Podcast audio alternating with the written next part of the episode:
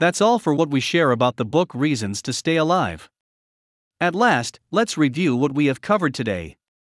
First, the author used his personal experience to tell us that suffering from depression was like being inside a pitch black tunnel blocked at both ends.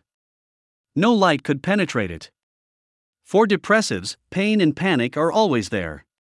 Every day is like climbing a mountain, and every seemingly peaceful day involves fierce battles. Although depression is so harmful, other people don't understand.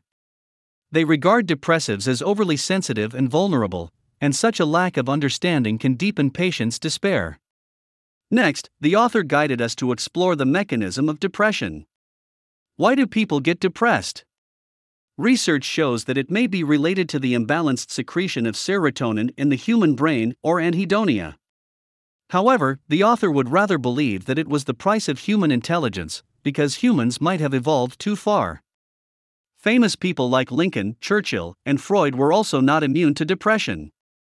Still, they were not defeated by it and managed to have a splendid life. In the end, the author told us the ways to overcome depression. You can go running, read, write, travel, or do yoga and meditation, and talk to others. More importantly, you should learn to accept yourself and learn to love, love others, and more importantly, love yourself. Moreover, the author offered 40 pieces of advice on how to live.